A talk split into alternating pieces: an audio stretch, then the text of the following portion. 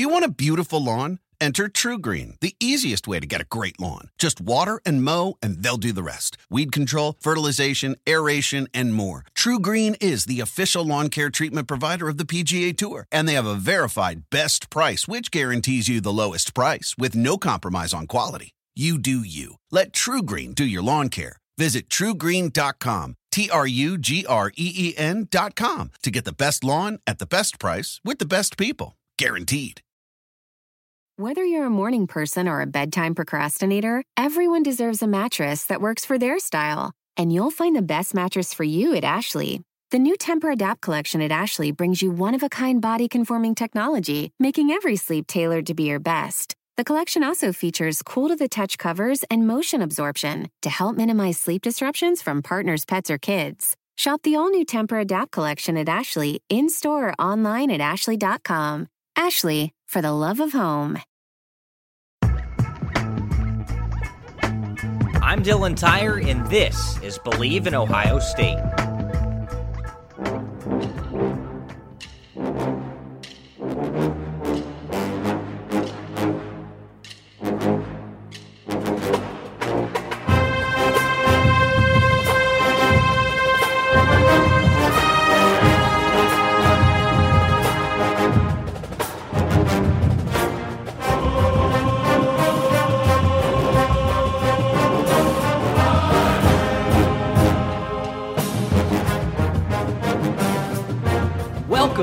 Another week of Believe in Ohio State. Very excited to have you with me again this week because we've got a big show on deck. I'm going to be talking with Colin Hass-Hill, an Ohio State writer for eleven Warriors, previewing the Ohio State offense heading into the twenty twenty season. Last week, we talked about the defense with Wyatt Crosher of Buckeye Sports Bulletin. This week, it's all about the vaunted Ohio State offense with Colin Hass-Hill of eleven Warriors. And we're going to get right into things with Colin, but before that, I got to talk to you guys about bet online dot a g. Remember, the wait is finally over. Football is back. We've got under a month to go until Ohio State opens their season.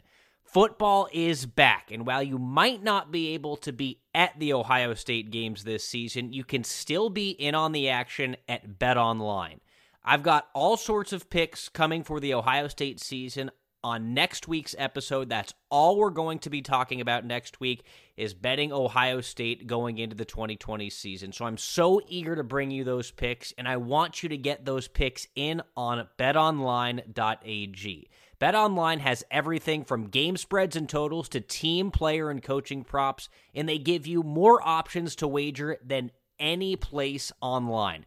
They also always have their online casino that never closes. So head to bet online dot a g today and take advantage of all the great sign-up bonuses they have. Again, that's bet online dot a g and sign up today. BetOnline, your online sportsbook experts. So right now, we're going to toss it over to my interview with Colin Hass-Hill of eleven Warriors, previewing the Ohio State offense from the offensive line to the running backs, the wide receivers, and, of course, the quarterbacks for the twenty twenty season. Colin, last week we talked about the Ohio State defense on Believe in Ohio State. This week I want to talk about the offense, and what better place to start than with the offensive line, where it's going to be pretty similar, a pretty similar group to what we saw last season, but a couple of changes, particularly at guard and tackle. How about you tell me what you think the Ohio State offensive line is going to look like this season? What names should we be looking out for at left guard and right tackle? Yeah, well, it's a pleasure to have uh, have you uh, bring me on the show, and especially to talk offensive line, because I'll be honest, like, I love this offensive line. I think the offensive line last year was arguably the best in the country, and I think that I think this can be right there with that one, even though they lost Jonah Jackson, who, in all honesty, like, I was saying this during the year, I don't know how many people were with me. I thought Jonah Jackson for a large portion of last year was as good as Wyatt Davis, which I know is high praise. Um, but I think he was that good. And obviously they also lose Brandon Bowen. But when you bring in a five-star talent in Harry Miller, who is basically the kind of guy who you just never hear any bad things about him. Like, he's a renaissance seemed, man. He is. He is. He's a great, he's a great interview because he, you can talk to him about literally anything. Um, he's just, he's not just a normal guy who just loves playing football.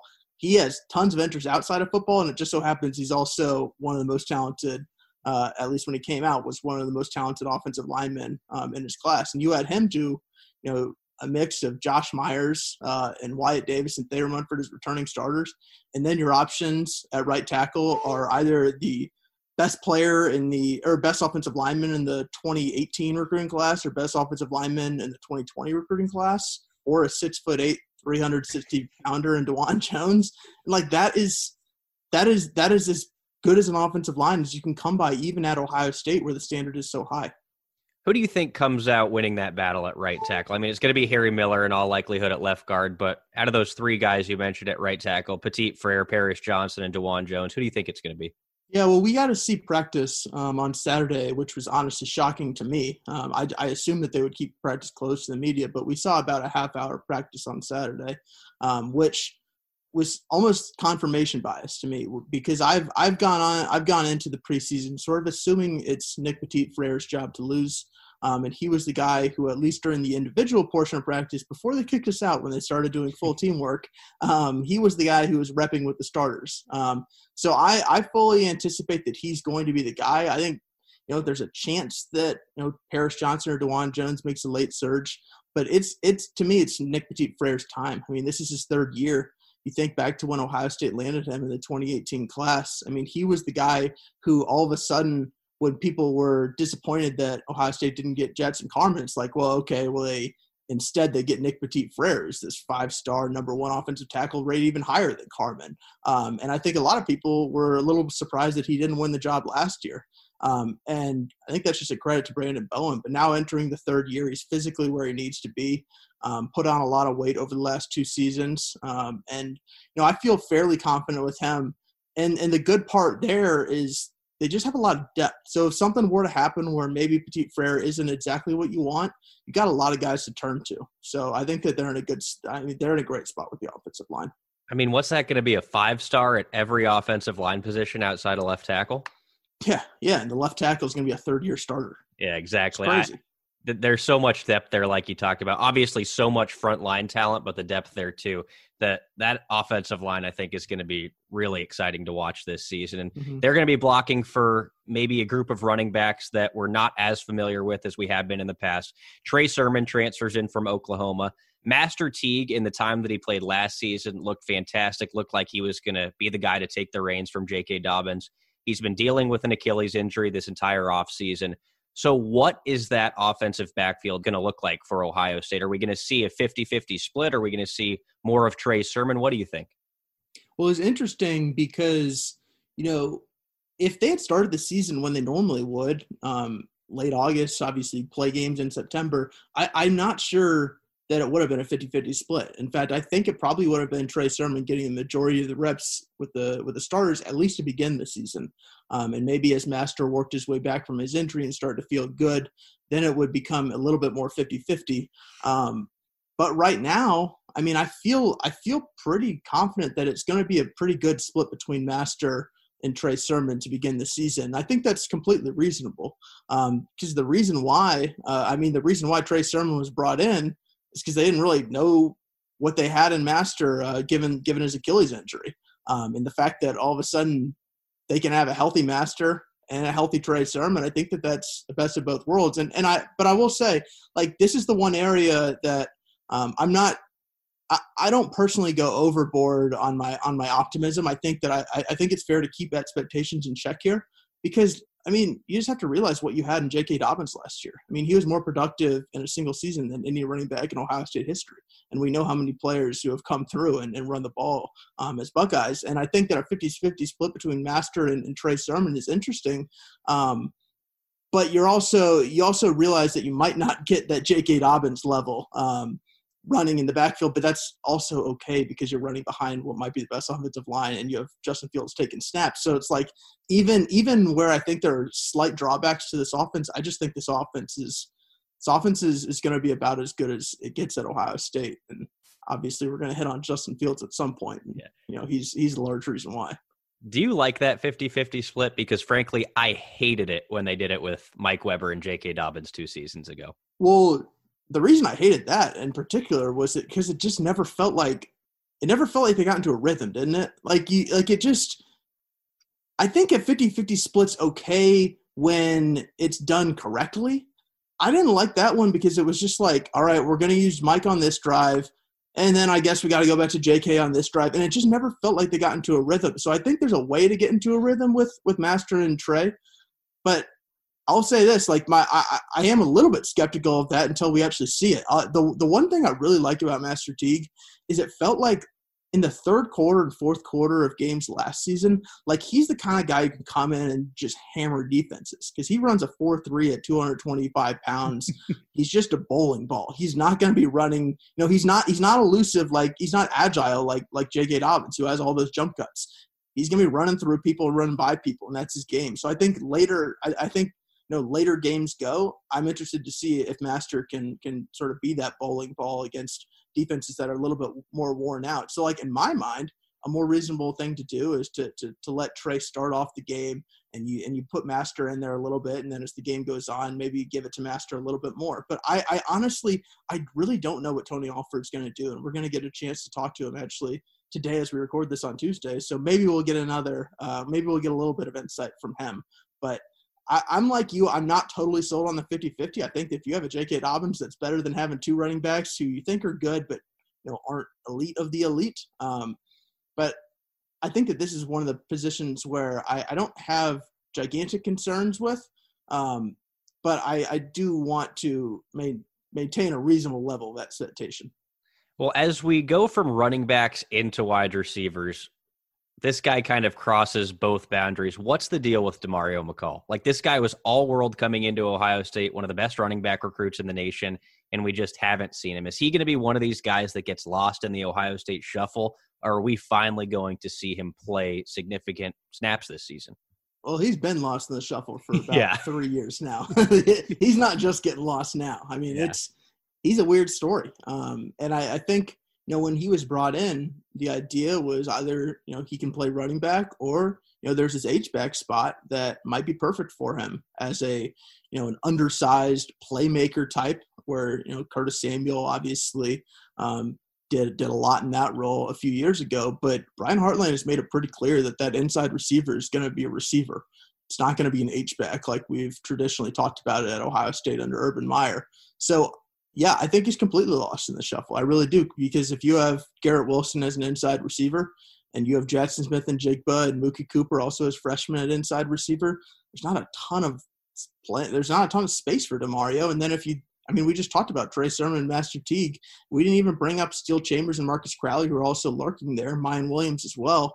Um, there's just not a lot of there's not a lot of options for him, and it's unfortunate because he's one of those fun players both to watch and to talk to. Um, but I just I'm not seeing it for DeMario. You mentioned those young, talented wide receivers. Obviously, Chris Olave is going to be Chris Olave. He's going to do what he does.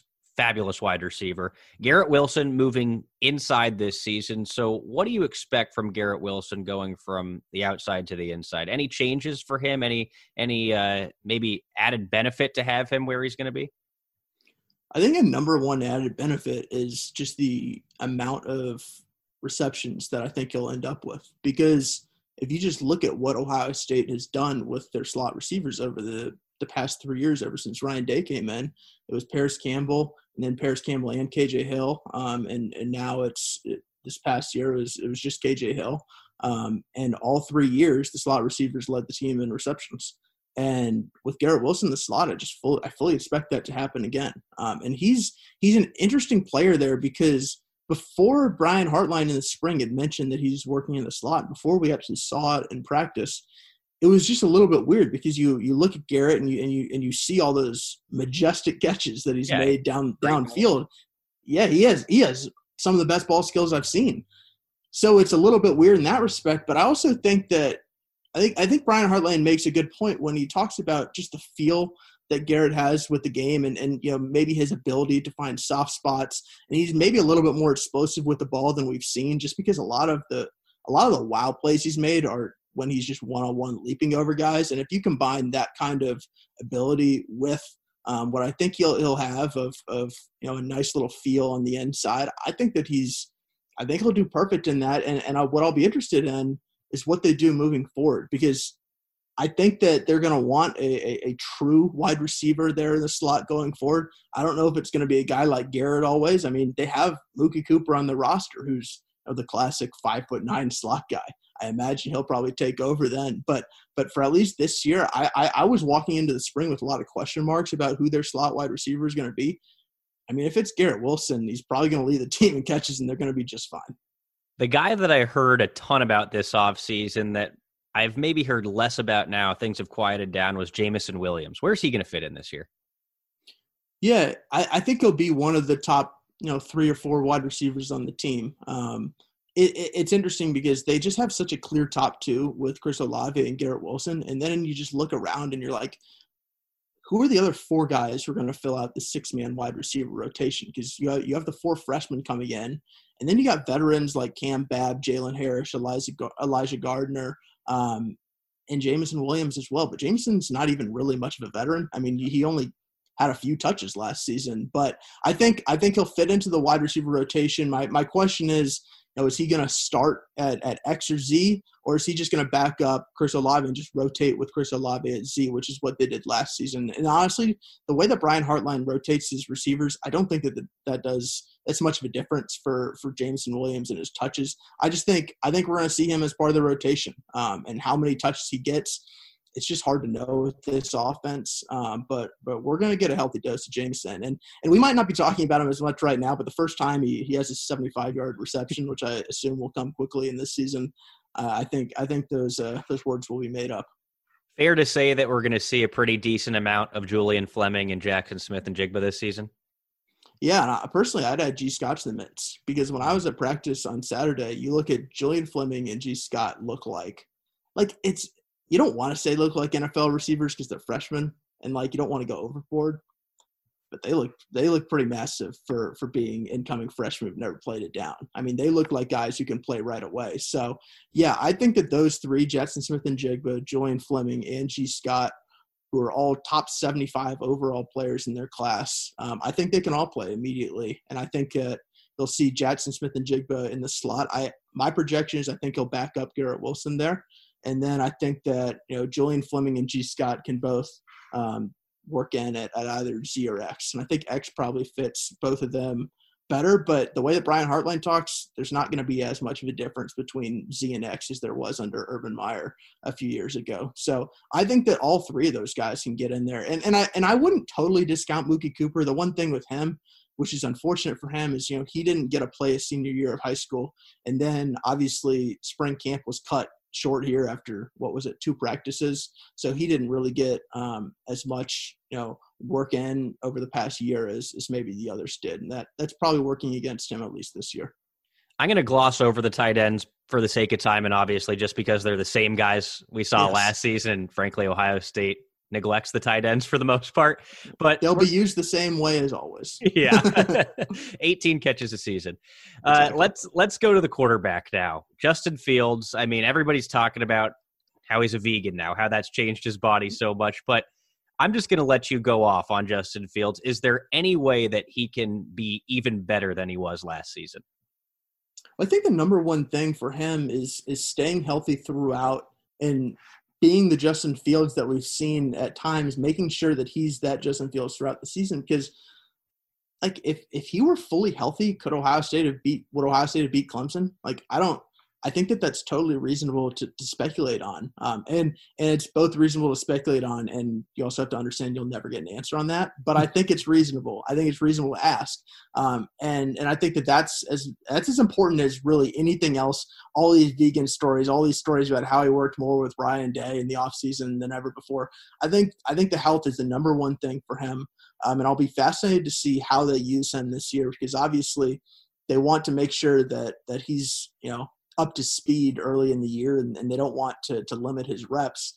But they also, one, they have the freshman quarterbacks and C J Stroud and Jack Miller that they want to work in, and they can't afford an injury to Justin Fields, because this is, I mean, this is a national championship contending team. So I, I, I honestly think that there's not a ton more that Justin Fields can do when he's in there. Um, I think that the physical traits are going to be the exact same physical traits you've seen last year. What I'd be interested in is if he can make quicker, maybe more decisive reads. Um, and if he adds different types of throws. I mean, last year we never really saw any crossing routes. I think I think we saw certain throws that he really liked. Like he has a he has a throw to the to to deep across the field outside um, on the sideline that he makes with ease. Um, and you saw that a lot last year. I'll be interested to see just what are the types of throws that they go um, that that they that they have him um, that they call for him this year, because I think that that's a lot um, that di- that just differs year by year, and it also differs by the wide receivers, which are,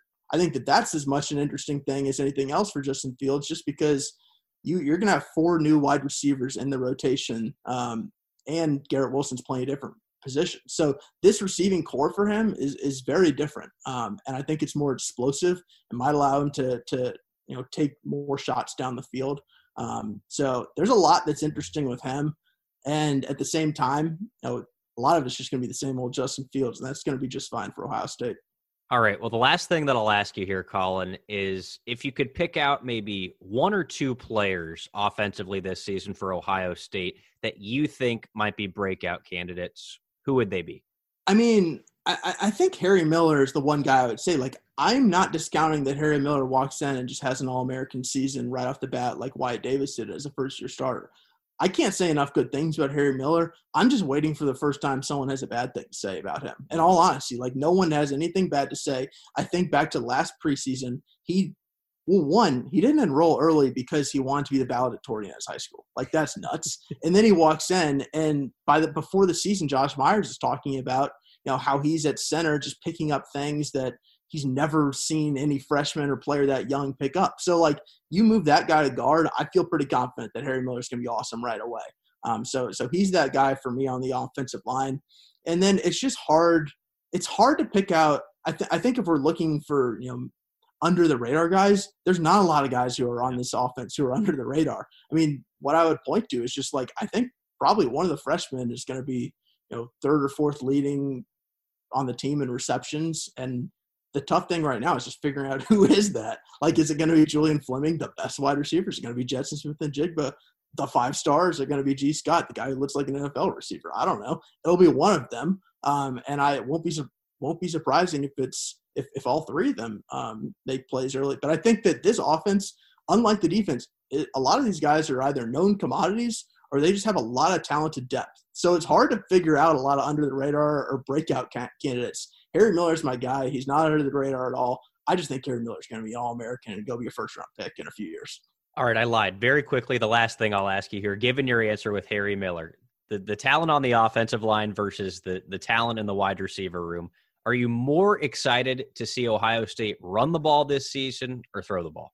Oh, that's such a good question, because there's a couple there's a couple components to it, isn't it? Uh Because you have the you have the running backs who I'm fascinated to see yeah. you know, what Master Teague looks like. I haven't ever seen Trey Sermon run um, at, in in an Ohio State uniform, but I will say I will say the passing game, just because there's so there, there's different moving parts. Like, what's Harry Miller going to look like? He's probably going to look awesome, and he's just going to look like an awesome left guard. Like, there's not a lot of craziness to Harry Miller. Um, I think Trey Sermon and Master Teague will be fascinating.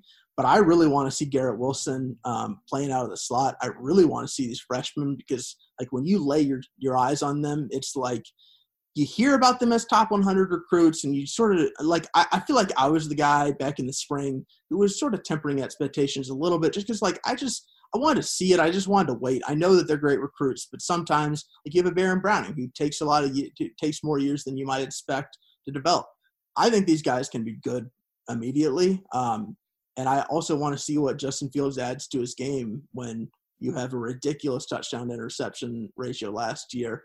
Um, there's not a ton to, to add to his game. It feels like from the outside, but he's Justin Fields. I feel like I feel like he'll have a little, um, he'll have something different. So so that is my answer. But I mean, I'll, I'll I think that this offense can can be the best offense in the country, and I think that it, I I I think that that's the most important thing um, when we talk about this offense as a whole.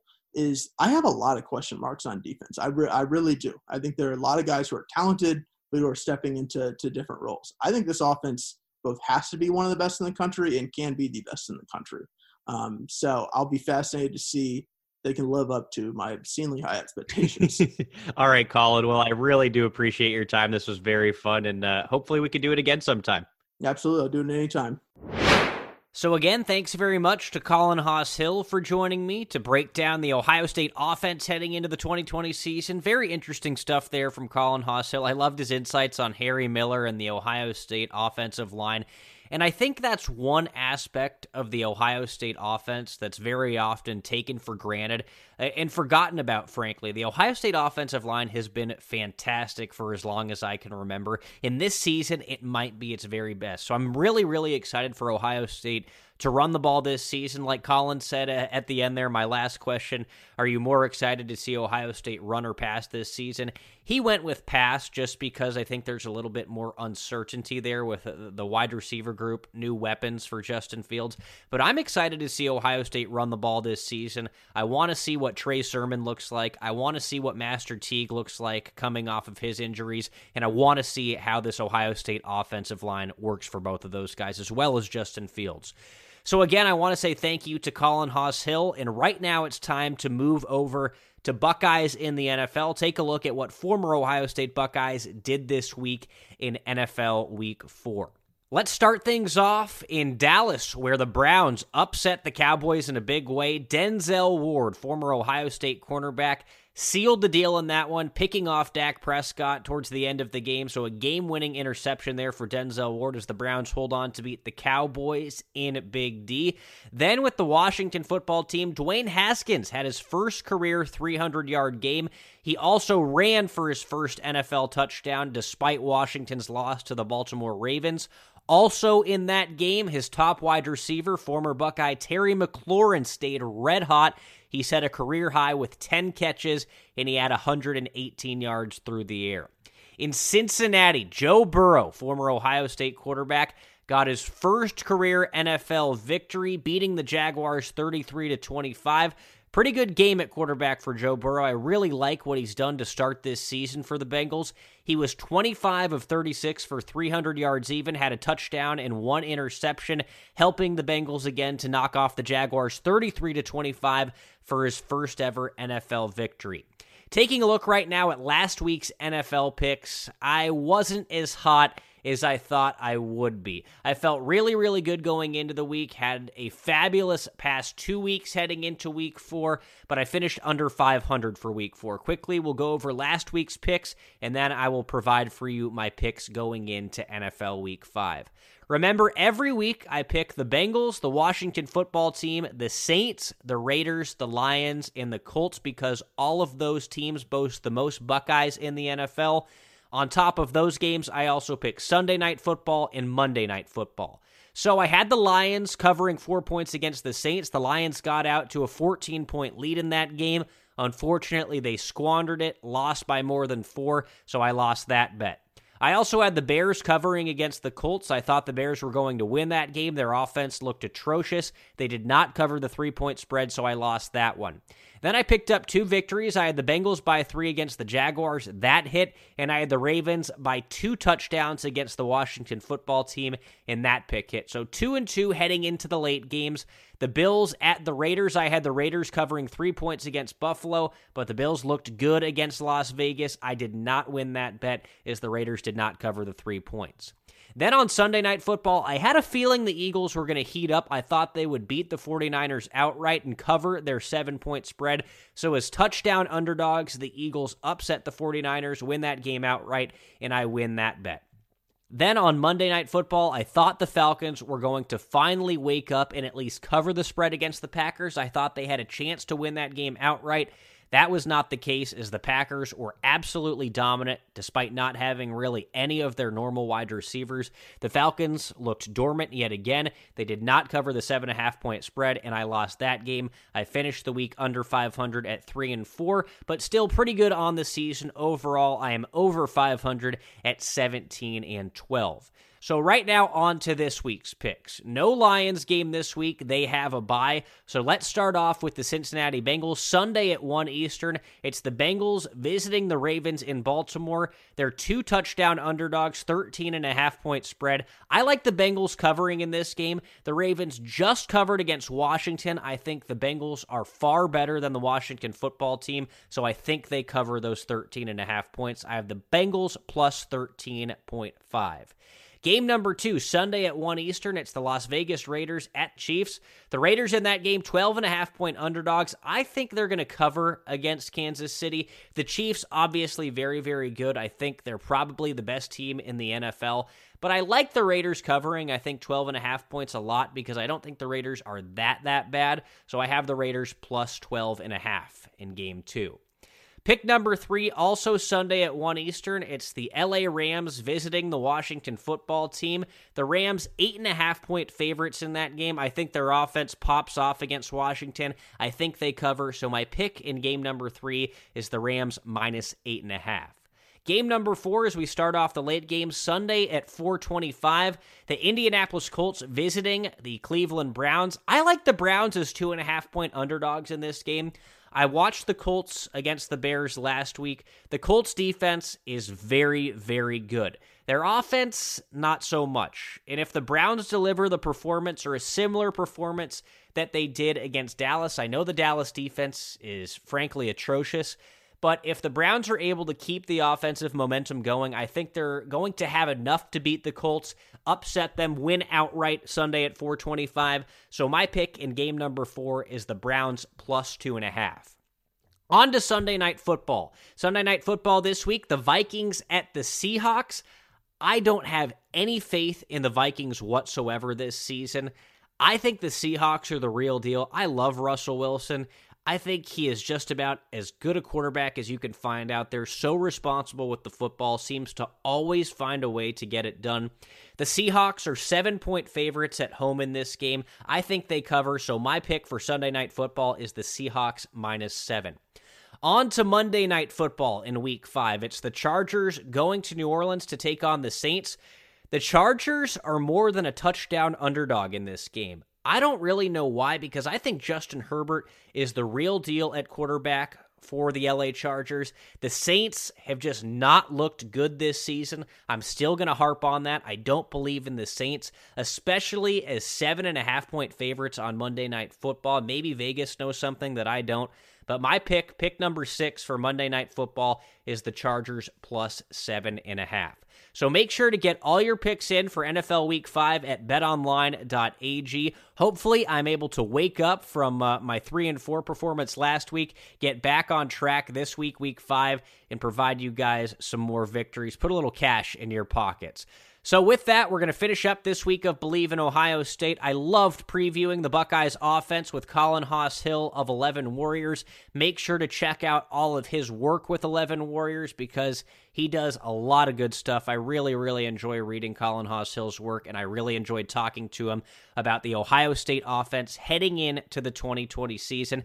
If you've got any questions about the Ohio State offense or the defense for that matter, heading into the twenty twenty campaign, feel free to message me on Twitter, email me. My email's dylantyre at mac dot com, D Y L A N T Y R E R at M A C dot com.